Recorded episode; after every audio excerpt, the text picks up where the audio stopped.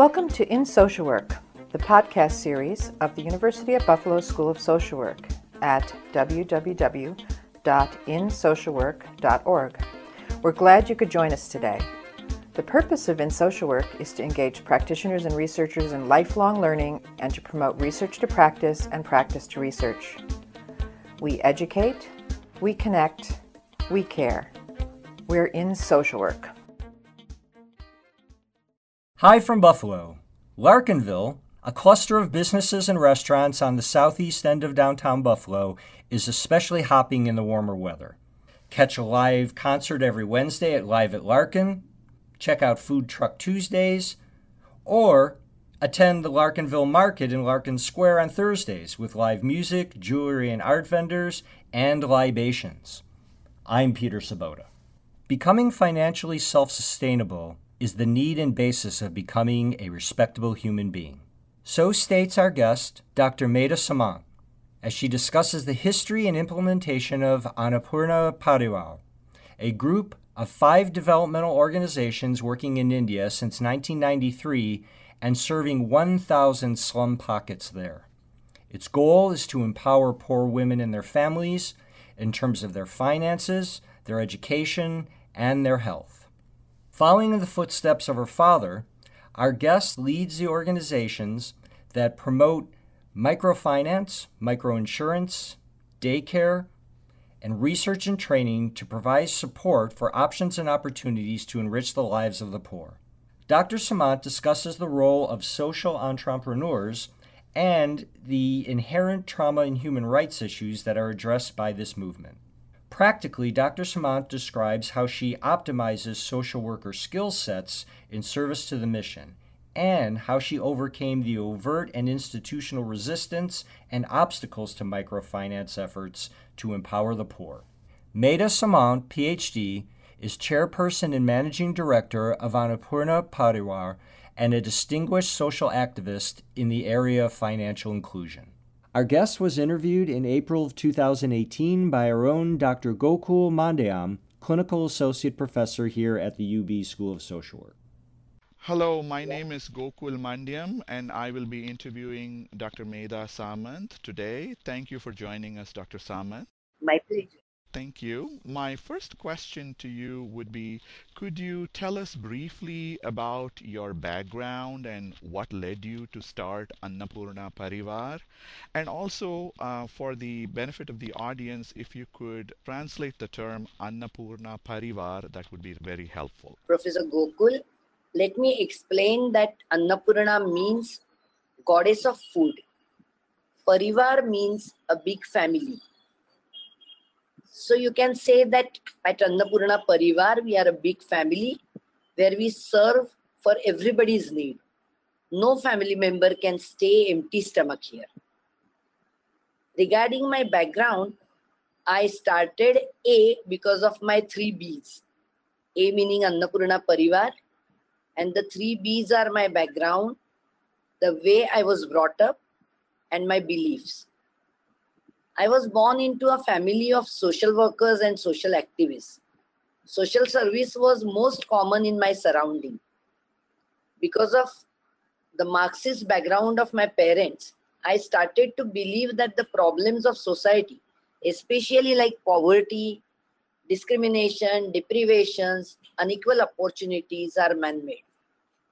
So I thought of correcting those.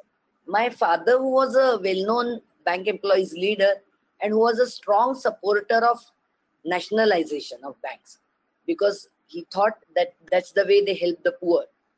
And my mother was a women's rights activist. So I combined women and banking, as this was the easiest combination to do for me.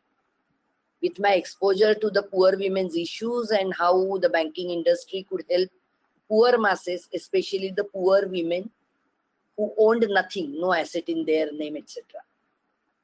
Thankfully, my life partner, whom I met 40 years ago in the students' movement and married later on, he knows me so well that he was quite prepared for supporting me, because I think he knew he hardly had any choice. So I started giving small credit and started gathering the small savings of 9 vegetable vendors 25 years ago, leaving my bank job. The goal was to free them from the clutches of private money lenders, the initial goal, I mean. Then eventually we started micro insurance, the health insurance, life, family insurance, 15 years later. Then daycare centers for the children, educational sponsorships, so on and so forth, making Annapurna Pariwar a group of 5 independent organizations working together for the goal of comprehensive development of the poor women and their families, using all the services, microcredit, microinsurance, childcare, etc.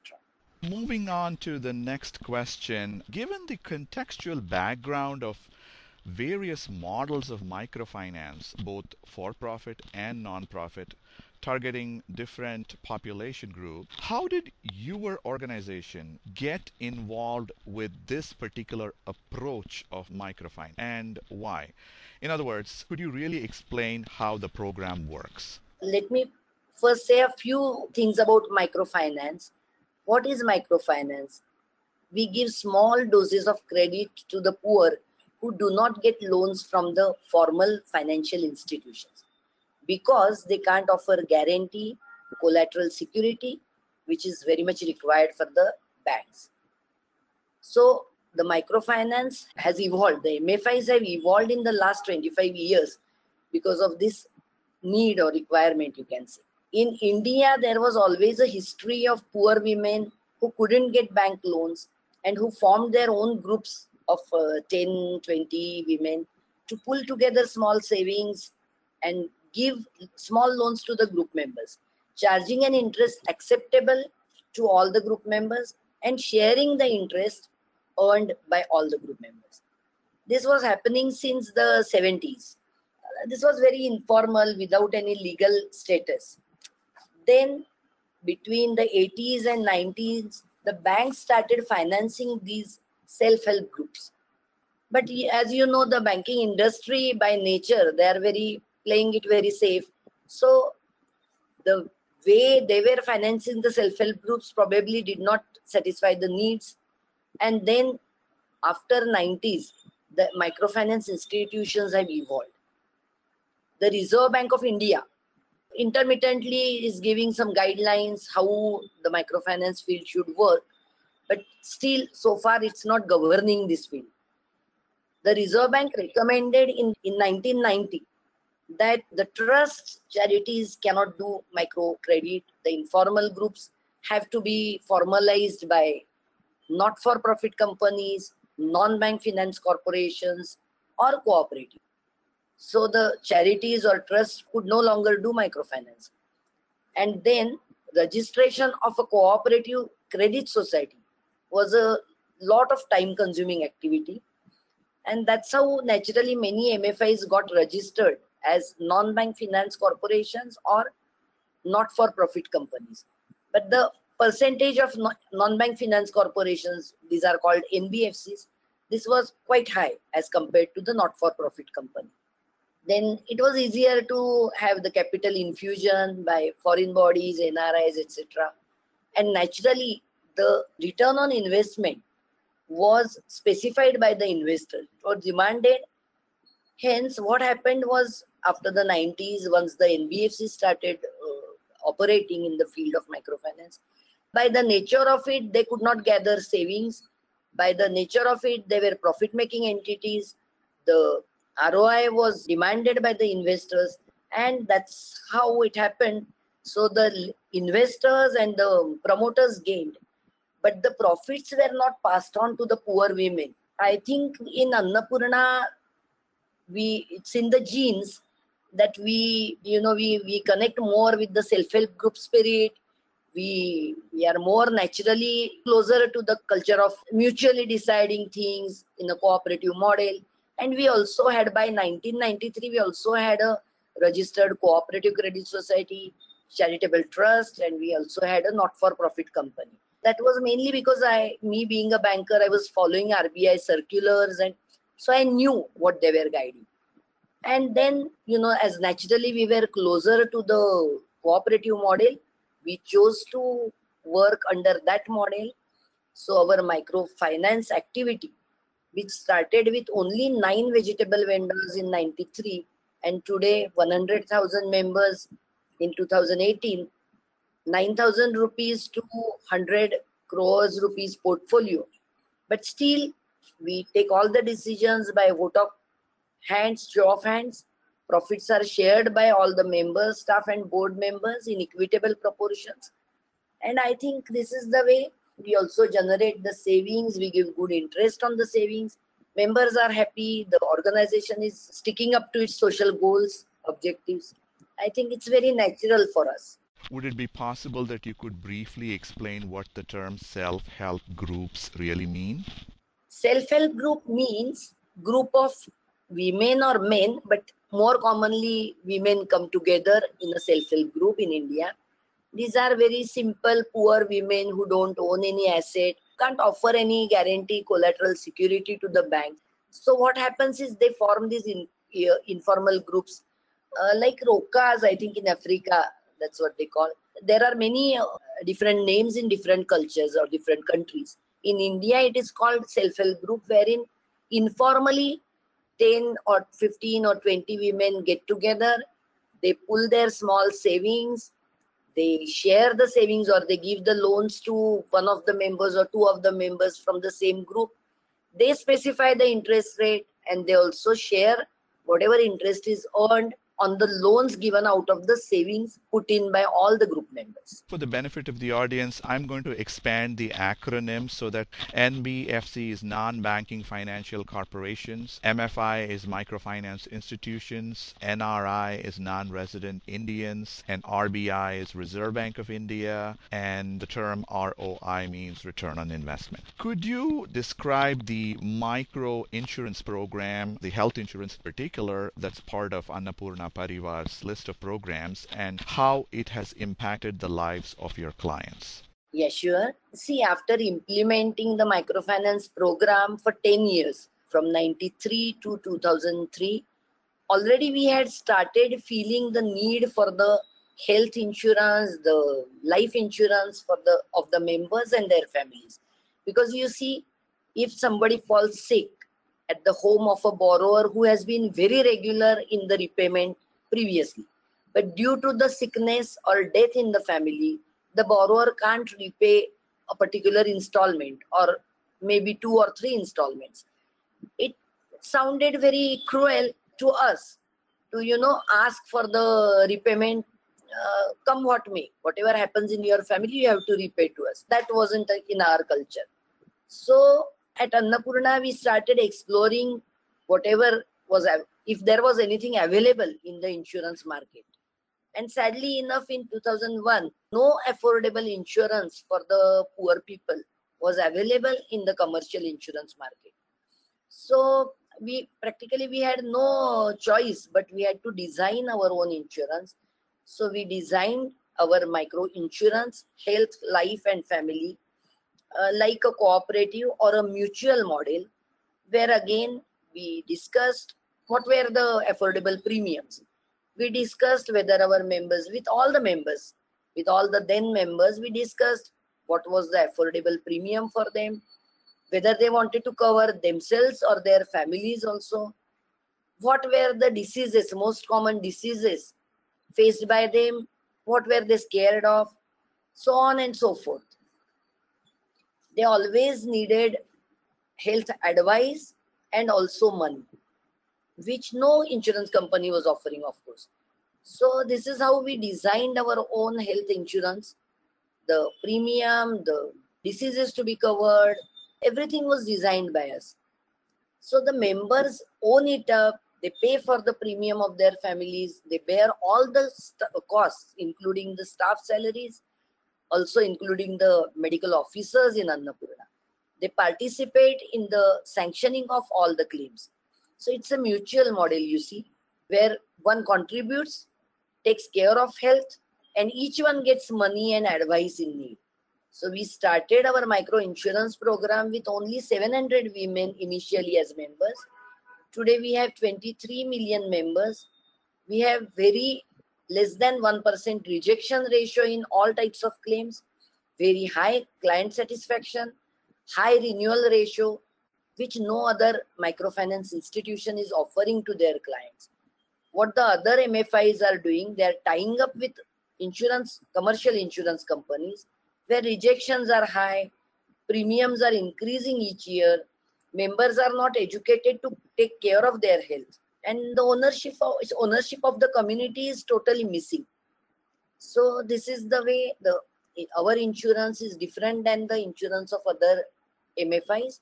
And I think our clients are happy with this model. How do you see social work professionals playing an integral role in the microfinance arena? I think, Professor Gokul, you know that I am a trained social worker and who has done a doctorate in social work. But my background as a banker and training as a social worker, that helped me. So for me, this evolution from a social worker to social entrepreneur, it was perhaps easier or natural. I think social entrepreneur falls somewhere between social worker and an entrepreneur. We all know that trained social workers assist the client to overcome their problems. But the costs of these services are not borne many times by the clients. These costs are borne by the government or the society or some charity. So social entrepreneur is a person who works with the client to design, derive solutions where clients bear the costs. Because the solutions to these problems, are designed to suit their needs. And I think this is the major difference between the social worker and the social entrepreneur. And I think the microfinance field technique or tool which can be very easily used to help the people who are facing the problem of poverty. This helps them find solutions out of the poverty. Initially, we see that the very poor clients, they get collateral-free loans without any guarantee. They're very happy. Sometimes the first few loans are spent for consumption purpose. But eventually, the client starts using the money for business expansion, for creating assets, and the family members of the clients join the business. So the whole family works out of the poverty, the clutches of poverty. And I think this is very wonderful to see it happen and help it happen. Tell me more about how do you see a social work professional in dealing with those everyday matters within a nonprofit like that of yours, approving claims or training them on financial issues, etc. In Annapurna, we hire more social workers than MBAs or any other graduate. Out of all the 400 odd staff in Annapurna Pariwar, all the 5 organizations, we have more than 50 trained social workers working within the 5 organizations. I think they have acquired these skills of counseling, of empathizing with the clients, of seeing the needs of the clients and how to, work out the solution with them, having a dialogue with them. So I think these are the skills that most trained social workers have already acquired. And I feel that why these young people, they choose this social work training because they have an inclination to work for the society, and which for me is the basis on which many other skills can be built. And so I very much love to, build these skills of financial knowledge, of knowledge about insurance, of knowledge about handling the different data, Excels and the other skills, these can be acquired and taught.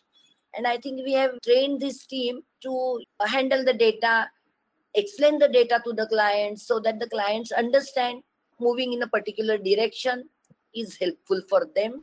I wanted to ask about how do you see social work practice within an organization like Annapurna Pariwar really embracing the trauma-informed and human rights perspective? Trauma and human rights violations frequently go hand in hand. We see it from the local levels to global levels. The poverty leads to trauma. We as social workers, we are committed to the promotion of social and economic justice, And poverty excludes people. Poverty does a lot of social injustice and also economic injustice to the people.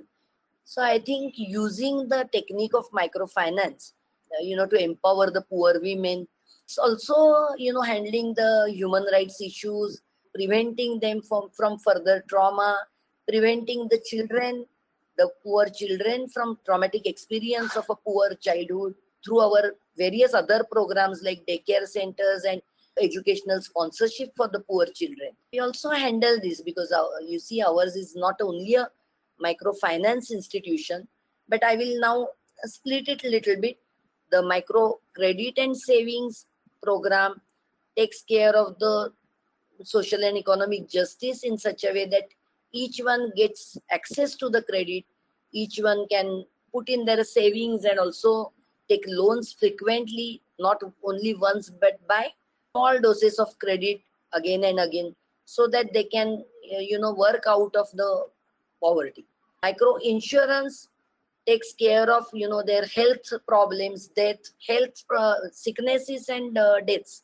These are the most traumatic experience as we see. And they get connected with the human rights issues when somebody, who has money can afford a treatment and somebody who doesn't have money, who's poor, can't afford a treatment. So through micro insurance, we offer a solution where even the poor people who don't have so much of money, but they pull their funds together and they help each other. And it's a very common fact, which we are now, through our data also we can prove, of microinsurance data of last 15 years, that when 100 people put in their money into insurance, only 2 people have to be hospitalized. But then we help those 2 people from, facing the most traumatic experiences of their life. We also give them the best medical services which can be affordable, particularly in those diseases or in case of death. So this is the second aspect of our services, which takes care of trauma and human rights issues. The third thing is daycare centers in the slums. In most slums, the poor parents, both of them have to work. So both of them are going out to work.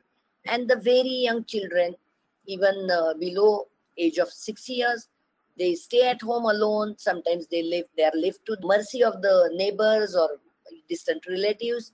And you see so many bad things happen with the young kids. They learn all nasty habits. This is a very adverse childhood experience, but they get, this is the least of all that they get, they learn wrong things. And the worst things happen when they are sexually abused, they get physically traumatized. So to prevent them from all such experiences, our daycare centers are helpful. We give them a very safe daycare when for 8 or 10 hours of a day when their parents are away. Their parents have to earn for the family and the child is very safe, and not only safe, we give them very, very nice experiences with having activities with their singing and dancing and creative activities. And the child, a very poor child whose parents couldn't have afforded a daycare center otherwise, they can afford our daycare centers, which are very cheap, like $10 a month. Within this cost, the child, spends the whole day, 26 days a month, and the child, evolves as a better human being, very much connected with the human rights and affordable daycare services and less traumatic experiences in the life of these children. Also, our educational sponsorship program, if a mother is single, we give this educational sponsorship to the child. And otherwise, if we wouldn't have been giving this, the child would have had to work in the childhood, earn for the family and for perhaps his own education, his or her own education, which is again traumatic as a child labor. He or she has to undergo different experiences which are not so good. So I think this is all the services which we offer at Annapurna Pariwar are taking care of human rights and human rights violation. As part of Annapurna Pariwar, you also have the research wing, which is Dadapurau Research Institute. Could you talk a little bit about that and also let the audience know to what extent is research really impacting the way your programs function? Dadapurau Research Center is the I think one of the last activities we started 10 years ago. And still it's very close to my heart because we started it in the name of my late father, who was a trade union leader and very well-known person in Indian trade union industry. We try to, you know, in this research center, we try to host students from different disciplines. Mostly the social work students are here, management students are here, social entrepreneurship students are here. Even we have students from IIMs, which are the, you know, one of the topmost educational institutions in India. We try to, you know, facilitate good research, good empirical research based on the data that we have. We have a lot of data, as you already know, of all our borrowers because we have our own in-house software. So we have the data right from the when the person becomes our borrower through all the life cycle, the family members, their age groups, their health, education, family status, the housing setup, everything, all the data we have. And this data is explored, plus, you know, direct on-field interviews are taken to find out their, you know, experiences or the way their life has changed using the different services like microfinance, microinsurance, and daycare centers. Probably this year we will have a book on the educational sponsored students, quite a few of whom have become success stories. Last year's book was based on the experiences of the poor after the demonetization in India, so on and so forth. So we are using a lot of in-house data, plus interacting with the members. Different students of different institutions are undertaking different projects. Based on the empirical data, we try to have some findings, which again are used in our work, in our development of further projects, because they are fact-based, they are based on empirical data, and whatever are the outcomes or findings of the research, they are always useful to use again in the projects. I do remember that you said when you started Annapurna Pariwar with the vegetable vendors, it was small and that commercial banks asked you why you were doing that. And now that you're having banks approaching you to tap this segment, how you've come a long way today. Exactly 25 years ago, while I was still in the bank, I could see many vegetable vendors borrowing from the private money lenders. My bank was just across the street, but the banking industry by nature itself was not inclined to give loans to the poor. So I used to ask my fellow bankers whether we could help these poor women from whom I used to buy my vegetables. And I could see them every day borrowing and repaying to the private money lenders. But my colleagues thought I was over idealistic and they sometimes made fun of me. But then my curiosity and also my inclination to the poor women always forced me to have a dialogue with those women, ask them how, why and how they were borrowing. And then I understood that they were borrowing at very exorbitant rates of interest. They were also getting cheated. When I looked through their small passbooks, I could understand that some of the installments were not written by the money lenders. And as it is, he was charging them very high. So I was trying to convince them to borrow from the bank. I asked them how much they were borrowing. So they actually required only 1,000 rupees for a working capital to buy potatoes and onions or some vegetables to sell. And that was very, very low. Even in 1990s, it was very low, 1,000 rupees as a loan. So I thought that banks could easily give them. But on one hand, these vegetable vendors were scared of the banks. On the other hand, the banks were scared of them. So then I asked this, and I knew nothing about microcredit or the self-help groups. Not much, I mean. Still, I thought that maybe 10 such poor women come together. They, you know, form a group and they say, they vouch for each other that if one doesn't repay, the others will repay for her. This was the basic principle on the basis of which I motivated them to form a group of 10. And I told them, okay, if the banks don't give you, I will give you 1,000 each, because that's what they required. So I thought it was just 10,000 rupees, a matter of 10,000 rupees, and it's a good, you know, experience to have. And then I started with a group of 10. Eventually, before we could disperse the loan, one person, she got scared. She said, no, I don't want to get into this. So we had only 9 women in the beginning. And then we started giving loans, just 1,000 rupees to each one of them. So 9,000 rupees I pulled together. They repaid it well. Every day I used to go to them. Every day I used to take the installment from them. And it was a very nice experience for me and for them. We knew so much about each other. We asked personal questions. They asked me, then I asked them. And then it was good to know each other. And that's how I started knowing their other needs, like, you know, insurance and later on these daycare centers. So this initial dialogue with them, which helped me to understand their needs. And for them, it was good to know that something exists beyond the private money lender. Something exists. Then after the first successful repayment of the loan, all of them asked me whether the loan is over. I told them loan is over, but you have saved 250 rupees. And they were so shocked because 1,250 is the whole sum that they had paid to me. And the same amount they were paying always to the private money lender. But here they had saved something which they never saved with private money lender.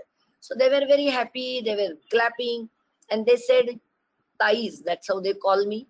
Medha Thais, money is magical. And I said, my money is not magical, it's our money now. You have repaid, so now we all, 10 of us own this capital, and we have to decide what to do about it. And this was the beginning of Annapurna Pariwar. And then they started bringing their friends and relatives to me. We started giving loans after loans. Then I had to leave my bank job. We registered as an organization much later. Then we started borrowing from banks. But something, you know, has not changed so far. The women have changed, but the banks still haven't changed. This is what I, even today, after 25 years, I feel. Initially, the banks never were interested to give loans to the poor women. Okay. Then I started Annapurna Pariwar. Many women came together under Annapurna Pariwar, thousands and millions of them. And then Annapurna Pariwar needed more and more money. I mean, our credit society under Annapurna Pariwar, we needed more and more money to give to more and more women, to give them higher loans once they successfully repaid the lower amounts of loan. And we see in the banking sector today in India, there are so many frauds, many big borrowers are absconding, they are turning defaulters, and we have 100% repayment ratio. Do you see microcredit / financial inclusion as an innovative, sustainable, and global solution to address the challenges of poverty? And how does this relate to the United Nations Sustainable Development Goals? Yes, I very much think that microfinance, micro insurance and all the services, you know, like financial inclusions, which are listed under the financial inclusion services. These are one of the global solutions to achieve sustainable developmental goals. And when I look at the 17 SDGs developed by the UN, I think quite a few of them, majority of them can be addressed through this financial inclusion program. Because these financial inclusion programs, they aim towards ending poverty, ending hunger, achieving food security, improved nutrition, ensure healthy lives, ensure inclusive and equitable quality education, achieve gender equality and empower all women and girls. This is the most important goal, I feel, because we still look at the women and girls as they are not the equals. From a very few facts that they don't own any property in their name, amongst the most illiterate population in the world, that they are in the majority. And when we look at the financial inclusion goal, through financial services like microcredit, we help the women expand their businesses, have assets in their name, but we also educate them financially, which is not a direct financial service, but which is an indirect financial service to educate them financially, how to save, how to use their bank accounts, how to, you know, invest their money, how to borrow from safe places, how to keep their money safely.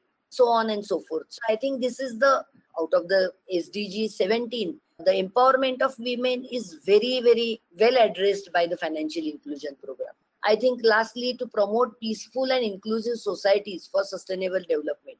This is also, aimed at through the financial inclusion program. Could you tell me how your organization had to deal with all the media blitzes and other societal pressures that had negatively tainted microfinance? It was in 2010 when the crisis called Andhra crisis broke in India. That was 2010. The microfinance industry by then had come of age. It was existing in India for 2 decades then. I would first list out the reasons for this crisis. Few reasons which I think are the most important. Firstly, there was over-competition amongst the MFIs. Many MFIs were operating in the same district, giving many loans to the same family, same borrower.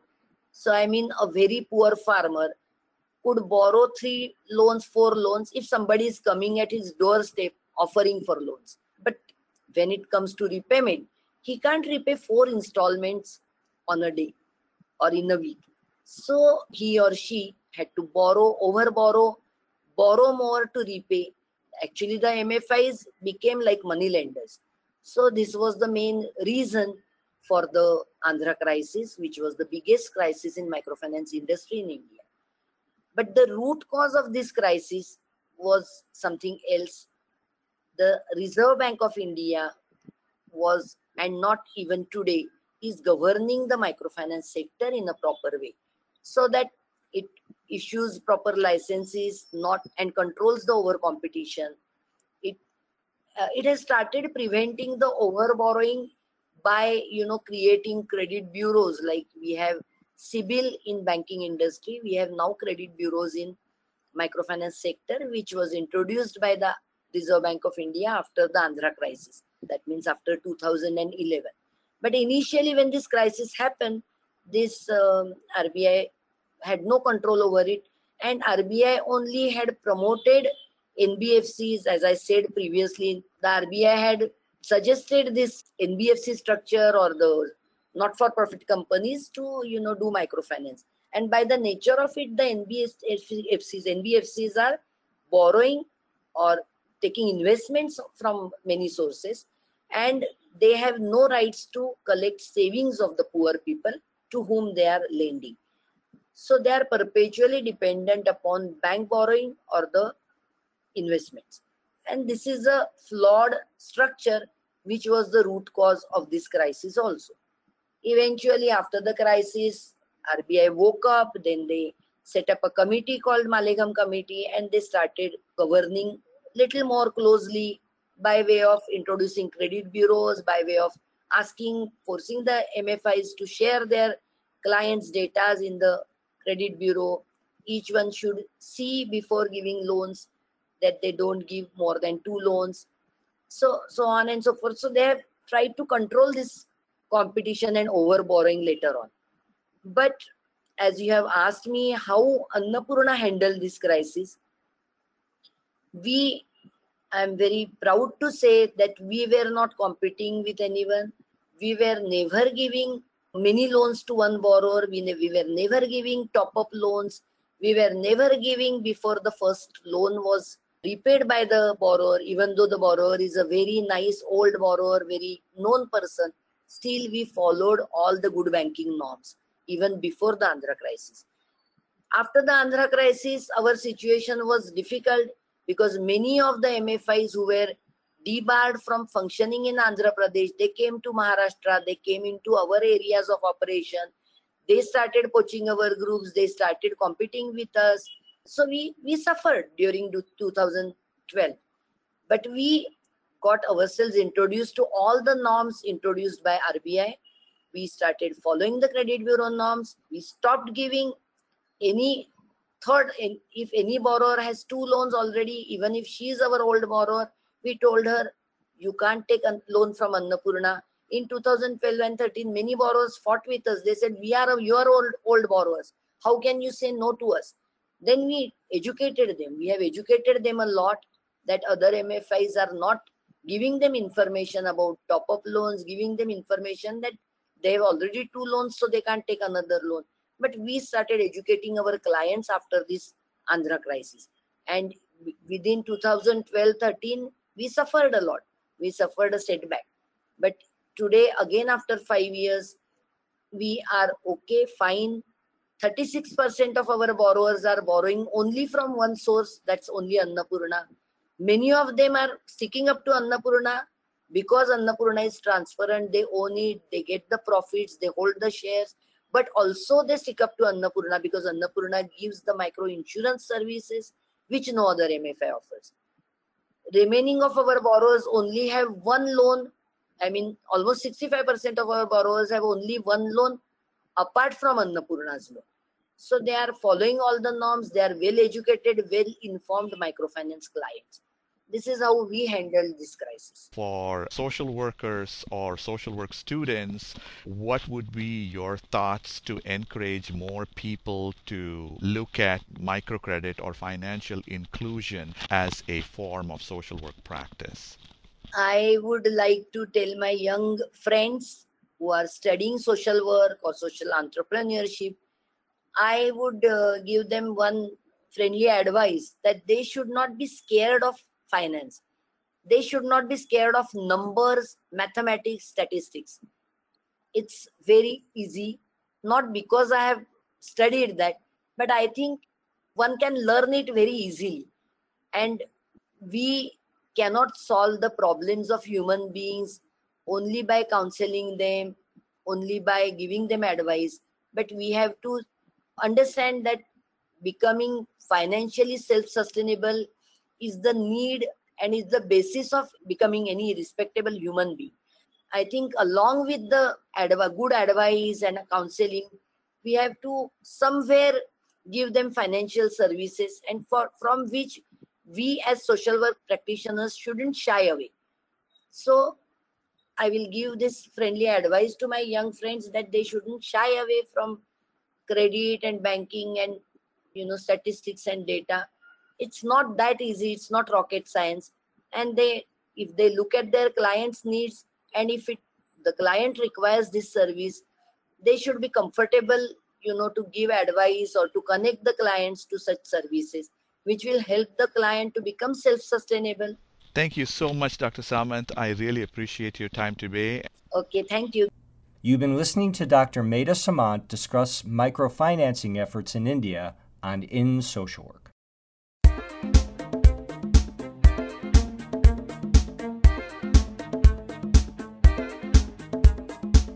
Hi, I'm Nancy Smith, Professor and Dean of the University at Buffalo School of Social Work. Thanks for listening to our podcast. We look forward to your continued support of the series. For more information about who we are as a school, our history, our online and on-the-ground degree and continuing education programs, we invite you to visit our website at www.socialwork.buffalo.edu. And while you're there, check out our Technology and Social Work Resource Center. You'll find it under the Community Resources menu.